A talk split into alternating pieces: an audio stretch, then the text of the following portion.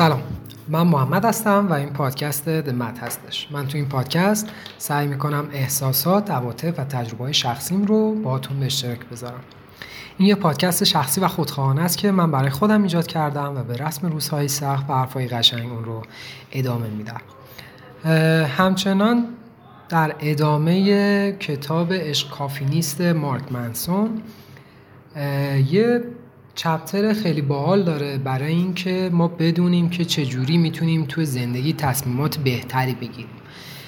پنج تا اصل رو مارک منسون بهش اشاره می‌کنه که این پنج اصل به ما کمک می‌کنه که تو زندگی تصمیمای خفن تری بگیریم. بعد میگه که اون ابتدای چپتر رو اینجوری شروع می‌کنه که اگه یه روزی من مولتی میلیاردر شدم یه قطع زمین خفن بزرگ توی خرابه ای یه جای یخ زده توی مثلا یوکن شمالی می‌خرم یه قطعه وسیع و یه ساختمون کاملا غیر ضروری هم اونجا با یه طراحی ضعیف و احمقانه هم می‌سازم. هیچ خیابونی هم به این ساختمونه منتهی نشه و هیچ تجهیزات گرمایشی سرمایشی هم نداشته باشه. اصلا حتی پرسنل کافی هم برای نگهداری ساختمان نداشته باشه. و اسمشو می‌ذارم تالار مشاهیر تصمیمات نادرست. بعد میگه که اگر این کار رو انجام بدم خود این تالاره خودش یه تصمیم نادرسته. هر آدمی هم که میاد بازدید می‌کنه اون تالار رو اون تالار مشاهیر منو نگاه می‌کنه خودش هم تصمیم نادرست گرفته که این کار رو انجام داده. توی تالار هم بدترین تصمیماتی که تا حالا توسط آدمای بزرگ حالا مثلا آدمای احمق گرفته شده میام می‌ذارم مثلا میگه کوداک علا رقم اینکه 90 درصد از سهم بازار رو تو صنعت دوربین داشته اصلا دوربین دیجیتال رو اختراع کرده بود تصمیم می‌گیره اصلا این دوربینش رو نفروشه بعد برشکست میشه.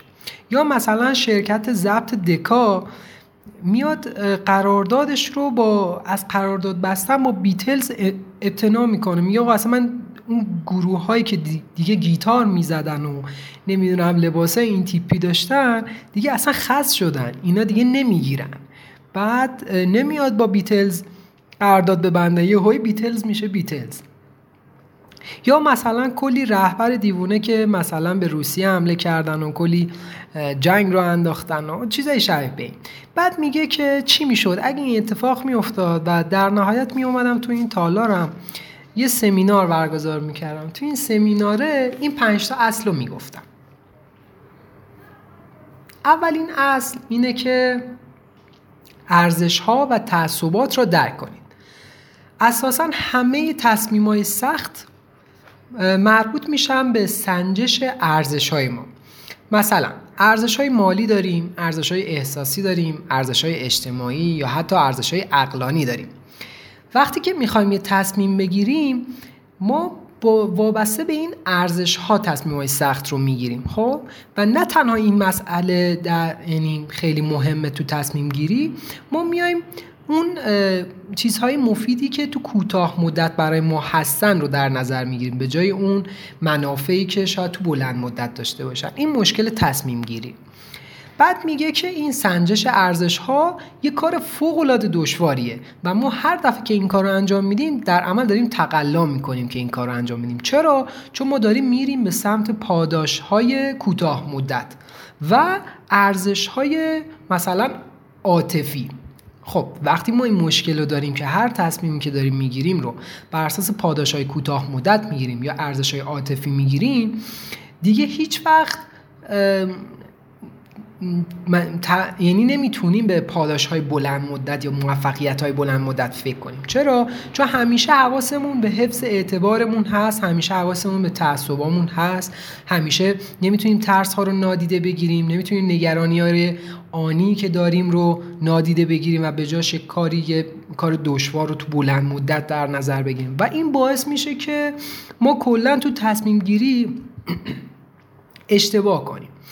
بعد میاد یه کانسپتی میگه به عنوان تصمیم گیری پیشفرض. میگه آقا شما پیشفرض بر اساس این دوتا موضوع یعنی ارزش ها و تعصبات یا همون پاداش های کوتاه مدت دارین یه سری تصمیم احساسی رو می‌گیرین خب؟ و اصلا به اینکه آقا شما تو بلند مدت داریم واقعا به اون موفقیت نزدیک میشین یا دور میشین هم توجهی نمی کنیم و این تصمیم پیشورز ذاتا شما رو به یه سری شکست های کوتاه مدت منتهی می‌کنه. و این میگه که آقا سعی کنین حداقل شکست هایی رو تو کوتاه مدت انتخاب کنین که به اون موفقیت بلند مدت ختم شه. دومین مسئله که مهمه عمدن ببازید. این عمدن ببازید خیلی کانسپت باحالیه. میگه که آقا شما هر وقت داستان یه کارآفرین رو خونده باشین توش 23 بار یه کسب و کار ناموفق داشته. کلی سختکوشی و پافشاری و کلیک کرده قفل کرده رو موضوع تا بالاخره شده. و اگر که مثلا اون نخوایم بگیم که طرف خوش شانس بوده می‌تونیم بگیم آقا استمرارش و اینکه پافشاری کرده اون اتفاق بیفته در عمل موفقیتش رو ساخته مثل آمازون. چیزی که در نظر نمی‌گیریم اینه که وقتی که قرار آمازون ساخته شه یا وقتی که قرار یه چیزی مثل فیسبوک ساخته شه ده ها ایده ناموفق و نیمه پخته و کسب و کارهای در و داغون و شرط بندی ها و شرط بندی سر اینکه آیا این ایده موفق میشه یا نمیشه و این ایده چقدر احمقانه است و زیان کم و سود بالا و کلی مسئله میاد وسط.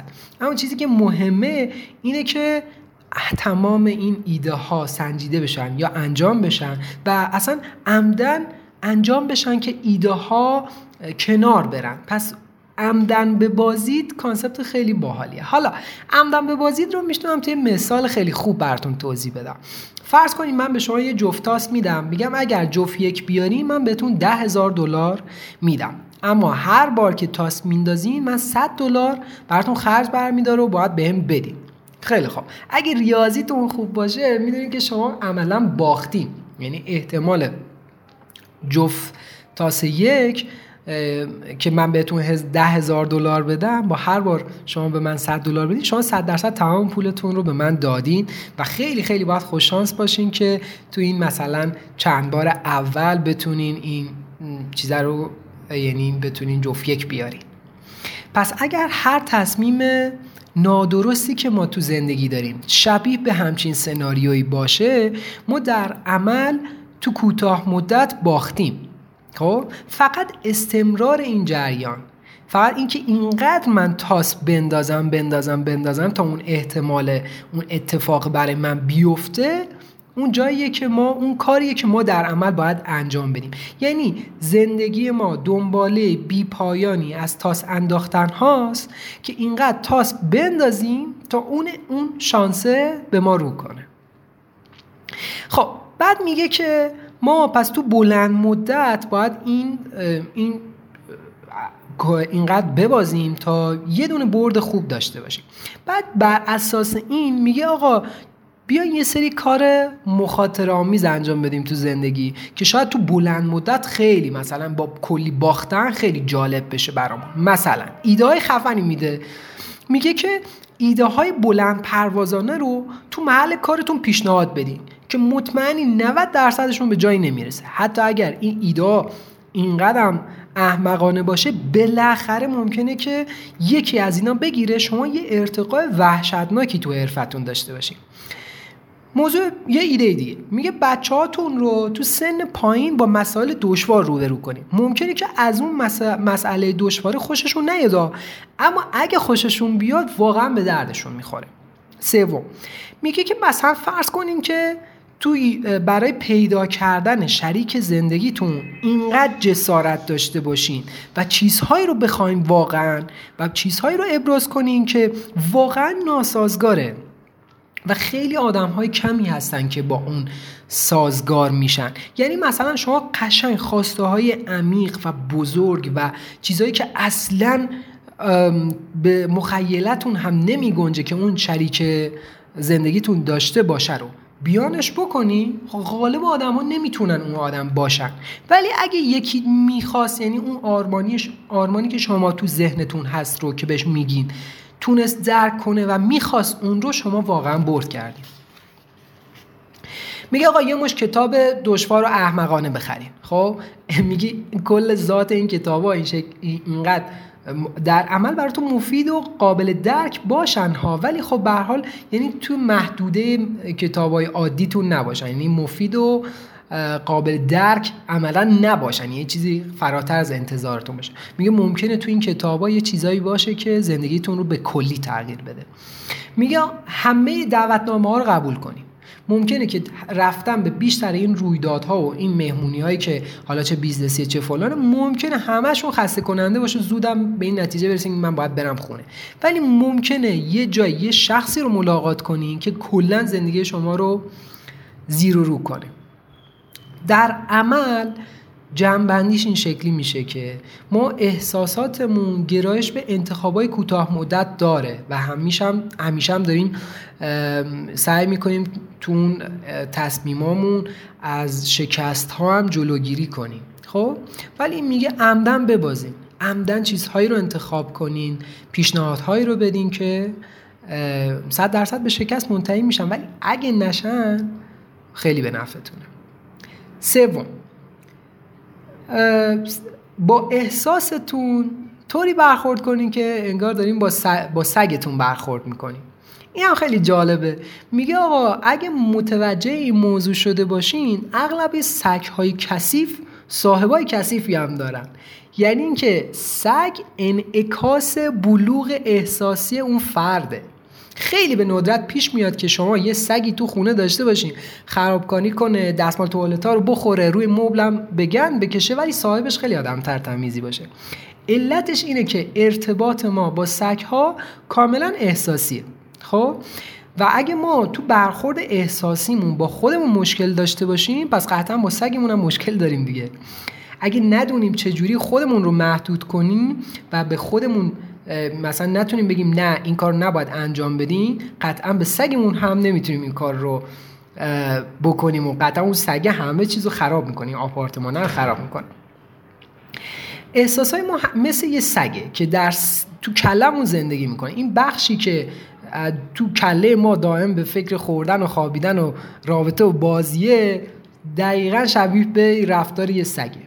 که در عمل هیچ وقت به عواقب و ریسک های آینده و نمی‌دونم چیزایی که باید واقعا بهش اهمیت بده مثل یک سگ خنگ برخورد می‌کنه و اهمیت نمیده. یعنی عواقب بیشتر کارهای ما چیزیه که ما اصلا هیچ اهمیتی به اون جریانه به صورت دیفالت نمیدیم. بعد میگه خوشبختانه ما خب مغزمون هم تکامل داشته دیگه. یعنی اون تیکه مغز منطقی ما می‌تونه به اون سگ بگه که آقا این کارو نکن یا اینجوری رفتار کن. در عمل ما داریم اینجوری کنترلش می‌کنیم. مثلا خوردن بستنی به عنوان مثلا صبونه کار منطقی نیست. اما اگه مغز سگیمون بخواد صبونه بخوره صبونه بستنی بخوره تحتش احتمالا ما تسلیم اون جریان میشیم. تنها روشی که من می‌تونم مغز سگیم رو تربیت کنم از طریق مغز انسانیمه که بهش بگم نه درست نیست نمی‌تونی بستنی برای صبحونه بخوری. به جاش یه چیزی بخور که به سلامتی هم مفید باشه. و کم کم این کار باعث شه که مغز سگی من مطیع من بشه. و احساسات ما برای حالا روحیه دادن و اشتیاق بخشیدن به اون سگم جوابه. مثل این میمونه که دیدین برای یه سگ سری حالا وسیله بازی می‌خرین پرتش می‌کنین سگ میره میاره پارس می‌زنه کیف می‌کنین که دارین باش بازی می‌کنین. میگه عملا مغز سگی و مغز انسانی ما می‌تونه این کار با هم دیگه انجام بدین یعنی ما سعی کنیم به مغز سگیمون از طریق این احساسایی که داره شور و اشتیاق بدیم تا یه سری عادت درست رو بپذیره یا یه سری تصمیم بهتر بگیره. و خودمونم با این سیستم پاداش و این جریان تنبیه کردنه یه جورایی وب بریم. مغز سگی ما این شکلیه که کاملا احساسیه دیگه. پس هر از چنگایی هم نیاز داره بگی. مثلا نمی‌دونم حالا اینجا ترجمه کتابه. نمی‌دونم گود بوی نمی‌دونم پسر خوبی هستی آفرین فلان. مثالش این شکلیه که واقعا بعضی وقتها ما نیاز به این داریم که یه سری خوش برخوردی رو هم داشته باشیم. اگر که واقعا نیاز داشته باشیم که ارتباط خوبی با اون مغز سگی داشته باشیم. چهارم میگه آقا تعداد پشیمانی ها رو تو زندگی به حداقل برسونیم. میگه روانشناسا به پشیمانی میگن احساس منطقی. به این دلیل میگن احساس منطقی چون که حداقل چه حالا وقتی که پشیمون میشیم ما منطقی تر میشیم یا به طور غیر مستقیم به روش منطقی پیش بینی می‌کنیم که آقا ما ممکنه که پشیمون بشیم. خب؟ تو تصمیم گیری های ما غالبا گزینه تو دسترس ما هستن که می‌تونیم با یعنی با انتخاب یکی از این گزینه ها آینده رو تصور کنیم و بگیم آقا مثلا تو آینده اگه من این تصمیم رو بگیرم آیا احساس پشیمونی می‌کنم؟ اگه احساس پشیمونی می‌کنم برگردم و یه کار دیگر رو امتحان کنم. درسته؟ پس هر وقت که ما می‌خوایم یه کاری یه تصمیم انجام بدیم در عمل میایم با این احساس منطقیه یا همین حس پشیمونی در نظر میگیم که آقا این کار باعث پشیمونی من میشه یا نمیشه؟ شبیه یه شبیه سازی پشیمونی یا عدم پشیمونی تو کله ما. خب میگه که حالا این جریان پشیمونیه یه چیز خیلی جالب داره. این شکلیه که یه سودمندی هم داخل این حسه هست. چرا؟ چون در صورتی که ما مثلا از یک مسئله پشیمون بشیم یعنی یه احساس خیلی دقیق و کامل داریم و یه ایده داریم که دقیقا باید چی کاری انجام بدیم. مثلا اگه شما راجع به یه چیزی میترسین یا میترسین گند بزنین یا میترسین که کاملا پشیمون بشین.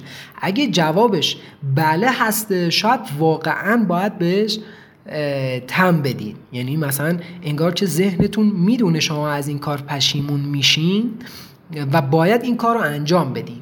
خب یعنی یه کار واقعا احمقانه است که شما رو نگران می‌کنه. یا برعکسش حتی. میگه که خب این زاویه دیدی که شما واقعا ببینین کجا پشیمون میشین یا پشیمون نمیشین به شما کمک می‌کنه که تصمیم بهتری بگیرین. مثلا آقا جف بزوس بی خدا اون تایمی که یه شغل بی درد و سر و پر درآمد داشت اومد همه اینا رو ول کرد. خب در قطعا باید پشیمون می‌شد که بیاد بزنه تو کار یه فروشگاه اینترنتی کتاب.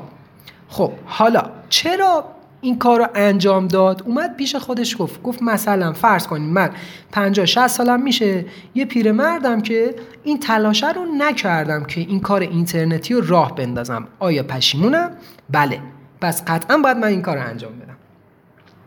پس این ما تو تصمیمای بزرگ تا حد امکان سعی کنیم که مسیر حداقل پشیمونی رو در نظر بگیریم که آقا من حداقل از این مسئله پشیمون نیستم.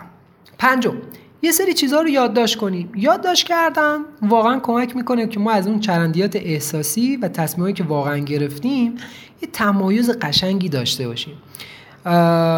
غالبا مارک پنسون هم یه جایی نوشته که اصلا بعضی وقتا هست که آدمایی که به من ایمیل می‌زنن یه ایمیل بلند بالا می‌زنن راجع به مسائل زندگیشون که من بهشون کمک کنم. و اینقدر این بلند بالاست پایینش هم خودشون نوشته نوشتم آقا اصلا من همین متن رو نوشتم خودم به جواب رسیدم. یا اصلا تخلیه احساسی شدم یا اصلا شفاف سازی شد مسئله برام. و نمی‌خواد جواب بدی. خب بعضی وقتا این جریان های احساسی مبهم ما باعث این میشن که ما نفهمیم داریم چی کار می‌کنیم. یه سری تضادهای نفسانی ممکن داشته باشیم یه سری فقدانها داشته باشیم یه سری دیدگاه عجیب غریب داشته باشیم و این رو تصمیم گیری ما اثر بذاره. پس بهتره که اونا رو شفاف کنیم بنویسیمشون روی کاغذ. حالا میگه که وقتی که می‌خوایم یه چیزی رو یادداشت کنیم به چه مسائلی توجه کنیم؟ میگه آقا یه تکنیک هست به نام کاستم بنیفیتس این تو این تکنیکه شما سعی می‌کنین تحلیل کنین که آقا جنبه های مثبتش چیان جنبه های منفیش چیان یا چه چیزیش برای من سود داره؟ چه چیزیش مثلا برای من ضرر داره؟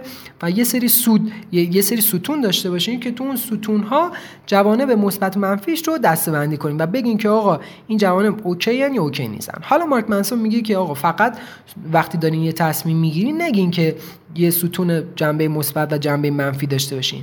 یه ستون اون جنبه مثبت رو به دو دسته تقسیم کنید. مثبت کوتاه مدت و مثبت بلند مدت. یه ستون هم برای پشیمونیاتون بزنید که آقا اگه این کار انجام ندم یا این تصمیم می‌گیرم چه پشیمونیایی میاد سراغم؟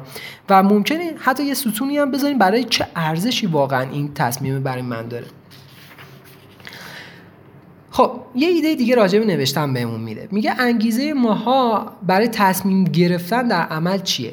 بعضی وقت هست که اون ارزشه داخل اون انگیزه ما خودش پرورش پیدا می‌کنه. میگه آقا مثلا ممکنه که ما یه سری تصمیم کوچولو داشته باشیم یا یه سری تصمیم کوچیک و بزرگ داشته باشیم که نمی‌دونیم آقا چجوری باید یه برایندی از این امر رو یه, یه خروجی ترتمیزی از این رو نمی‌فهمیم. نمی‌فهمیم اصلا ارزش این کار این تصمیم کجاشه. می‌دونیم یعنی باید یه موشه کافی کنیم یا اینقدر مسئله رو ساده کنیم و روشن کنیم که اصلا بفهمیم من چرا دارم این تصمیمه رو می‌گیرم. خب بعضی وقتا هم هست که مثلا حالا شما با نوشتن یه سری مسائل می‌فهمیم که آقا دارین چه غلطی می‌کنین. مثلا می‌تونین مثلا بنویسین که آقا من میام هزانت بچم رو بر عهده می‌گیرم چون به صلاحشه. یا اینکه نه می‌خوام هزانت بچم رو به عهده بگیرم که خیانت همسر سابقمو تلافی کنم. من می‌خوام یه کسب و کار شروع کنم و از چالش و فراز نشیبهاش لذت می‌برم. یا اینکه نه یه سری دوست دارم که یه سری کار موفق دارم من با اونا حسودی می‌کنم. حالا می‌خوام برای اینکه این حسه کمتر شه منم یه همچین کسب و کاری داشته باشم. عملا نوشتن اینا کمک می‌کنه که خب من بفهمم واقعا دارم چه حماقتی می‌کنم و انجام میدم. و اگه همین کاغذ رو اون تالار مشاهیرم تصور کنید که مثلا این حماقت واقعا باید انجام بشه یا انجام نشه این باید آویزون بشه تو اون تالاره یا نه قشنگ شفاف میشه. اما پس موقع نوشتن ما چهار تا ستون داریم. جوانب مثبت که می‌تونن کوتاه مدت و بلند مدت باشن جوانب منفی و پشیمانی های بالقوه و ارزش های برگزیده. آیا واقعا می‌خوام بخش بزرگی از زندگی و انرژی و همه چیزم رو صرف این کنم که من یه آدم باهوش پر افادم یا نه؟ خب اگه این اگه اینو می‌خوام آیا انجام دادنش هدر دادن زمان و پوله؟ یا نه. خب مثلا پشیمونی بالقوه من چیه؟ هدر دادن کلی زمان و پول؟ تو بلند مدت چی به من می‌رسه؟ یه سری دارایی به می‌رسه. می‌تونم با این ارزشی که ایجاد کردم با این تصمیمی که گرفتم برم مسافرت یا نه؟ اصلا تا ابد من توی تالار مشاهیرم این حماقت رو آویزون می‌کنم. تو کوتاه مدت چی؟ تو کوتاه مدت جنبه مثبت برای من داره کیف میده نمیده. جوان منفی چی؟ اصلا گرون این کار شوخی برداره اصلا خود کار ذاتش احمقانه است ممکنه مردم به بخندن. این ستون جوانب مثبت و منفی و دیدگاه بلند مدت و کوتاه مدت پشیمانی بالقوه یا اصلا ارزش های ما این 5 6 تا ستون به ما کمک می‌کنه که ما بفهمیم چجوری می‌تونیم یک تصمیم خوب رو بگیریم. خب یه جمعبندی کوچولو کنم که چه اتفاقی افتاد تو این اپیزود. ما گفتیم که 5 تا اصل وجود داره که این 5 تا اصل باعث میشه که ما تصمیم های بهتری بگیریم. اولیش این شد که ما بدونیم ارزش ها و تعصباتمون چجوری دارن رو تصمیم های ما تاثیر می‌ذارن. دومین شد که عملا ببازیم. خب؟ یا عمدن ببازیم یا بعضی اوقات ببازیم. سومین شد که با احساسامون جوری برخورد کنیم که انگار که داریم با سگمون برخورد می‌کنیم. چهارمین شد که تعداد پشیمونی ها رو تو زندگی به حداقل برسونیم. و پنجمی هم این شد که یه سری چیزها رو یادداشت کنیم. خیلی خوب. فکر می‌کنم که این جز اون چپترهایی بود که هم مثالای خوبی داخلش داشت هم واقعا از این چیزای کوچیک و خلاصه بود برای خودم. که وقتی که شما پنج تا استپ خیلی کلی رو می‌دونین و این پنج تا step به شما کمک می‌کنه که تصمیم های بهتری بگیرید غالبا خیلی خوب میشه که من فکر می‌کنم که مثلا همین متد نوشتن رو من دائما انجام میدم. یعنی بعضی وقتا هست که خودم به خودم میگم. میگم چون تو اینجا حسودیت شده می‌خوای این کار رو اینجوری احساسی تلافی کنی. یعنی شاید تو business هم باشه شاید تو حالت معمول هم باشه. بعضی وقتا شده که واقعا برای اینکه اون مغز احساسی من همین سگه با من خوب تا کنه یه جوری واقعا نشستم باش حرف زدم که آقا من واقعا ازت می‌خوام که این کاره رو اینجوری انجام بدیم و یه خورده متعادل کردم داستان رو تو بتونم یه کار سخت رو انجام بدم. و بیرون این داستان من همیشه سعی می‌کنم واقعا یعنی من اینقدر به این جهان رندوم اعتقاد دارم که اصلا نگم براتون. یعنی بعضی وقتا هست که وقتی کاملا داخل یه چارچوب دارم فکر می‌کنم یا زندگی می‌کنم قشنگ می‌فهمم که آقا نه من باید قطع به یقین یه چیزای کاملا رندوم و بی ربطی رو تست کنم. مثلا اگه من آرتیستم بیام برنامه نویس باشم. اگه من خودم رو فلان concept می‌بینم بیام خلاف این جریان رو ببینم بخونم. اگه من دائما دارم کتابای این زمینه می‌خونم بیام پرت از. یعنی این random بودن تو زندگی خیلی کمک می‌کنه. شما فرض کنین که چقدر چقدر هم کار سختیه. یعنی شما فرض کنین با اون partner ی که دارین زندگی می‌کنین یه زندگی خیلی روتین دارین خب؟ اصلا هیچ حماقتی شاید تو زندگی شما دیگه بعد از چند سال راه نداشته باشه. شما دیگه هیچ کاری نمی‌تونین بکنین که چون مثلا این یه چارچوب روتین بسته میشه. اتفاقا یه جمله خیلی خوب امروز یه جایی دیدم که می‌گفت آقا روتین داشتن برای سلامت روح هم خیلی مهمه. یعنی اصلا برای ما مهمه که واقعا کی از خواب بیدار بشیم. یعنی شما یه روتین باید داشته باشی. یعنی چه حالت خوبه چه حالت بده. چه سختکوشی چه سختکوش نیستی. اگه روتین نداری یعنی همه چیز خرابه. خب؟ روتین منظورم اینه که شما مثلا بدونین که ده صبح باید از خواب پاشین. یعنی نرمال شما ده صبح از خواب بیدارین. من هشت صبح مثلا از خواب بیدارم. داشتن این روتین به سلامت روحی من کمک می‌کنه. چون مغز می‌تونه پیش بینی کنه داره چی کار می‌کنه. وضعیتش الان چیه؟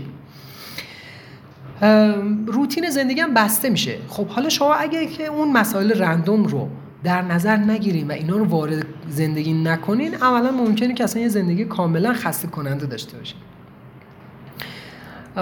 راجع به ارزش ها که اصلا نگم براتون. بعضی وقتاش مثلا سر ارزش ها خودم میام میشینم میگم که واقعا این تصمیمه برای این بود که نشون بدی مثلا آدم باهوشی هستی یا نشون بدی مثلا نمی‌دونم تو فلان شخصیت یا فلان کرکتر رو داری. به جای اینکه این تصمیم رو بگیری یا به جای اینکه این کار رو انجام بدی بهتر بود که این کار رو انجام می‌دادی. و غالبا مثلا با اشتباه کردن می‌فهمم. این یه تصمیم اشتباه می‌فهمم. آقا واقعا مثل این میمونه که این ارزش تو کله تو اینقدر بزرگ شده که این کار من باید اینجوری انجام بدم که خارج از اون نمی‌تونیم فکر کنیم. و خیلی این پنج تا استپ خیلی کوتاه واقعا ممکنه که زندگی زیر رو کنه یا اصلا تعمل برانگیز باشه که بتونیم فکر کنیم که داریم چی کار می‌کنیم. خیلی خوب. مرسی مرسی از اینکه گوش دادین و امیدوارم که تصمیمای بهتری بگیرین یا حداقل به این پنج تا اصل یه نگاهی به قبل از اون تصمیمه یه نگاهی بکنیم مرسی. If we knew then what we now, we'd hold our hands and take a bow. Together we would stand our ground and fight.